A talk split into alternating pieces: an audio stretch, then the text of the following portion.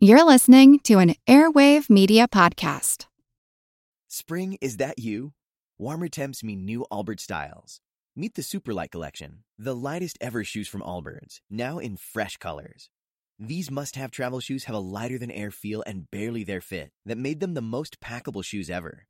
That means more comfort and less baggage. Try the Superlight Tree Runner with a cushy foam midsole and breathable eucalyptus fiber upper. Plus, they're comfy right out of the box. So, what can you do in a super light shoe? What can't you do is the better question. And because they're super packable, the real question is where are you taking them? Experience how Allbirds redefines comfort. Visit allbirds.com and use code SUPER24 for a free pair of socks with a purchase of $48 or more. That's A L L B I R D S.com code SUPER24.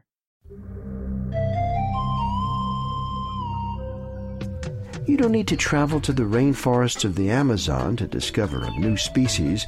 Take a walk in a local park, and there might be unidentified creatures squirming around right beneath your feet.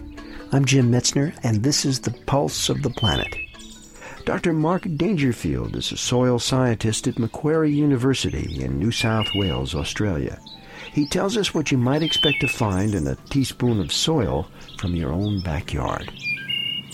If you took your teaspoon of soil and looked under a powerful microscope, you would see all sorts of things crawling around. Tiny amoebae, which are microscopic organisms that move around and eat that microbial soup. You will find nematodes that are wriggling around in the soil. You will find mites that are running around chasing those nematodes, trying to eat them. You'll see all sorts of things, and the wonderful thing about it is they're all shapes and sizes, they're all different colours, and they really come alive when you look at them down the microscope. Soil biologists believe that they've identified only a small percentage of life which could exist in the world's soil layer.